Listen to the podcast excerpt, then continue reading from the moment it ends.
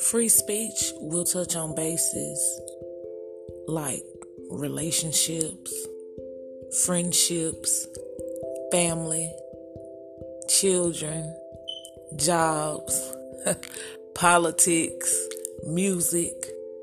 Hey, you name it. It's exactly what it is free speech.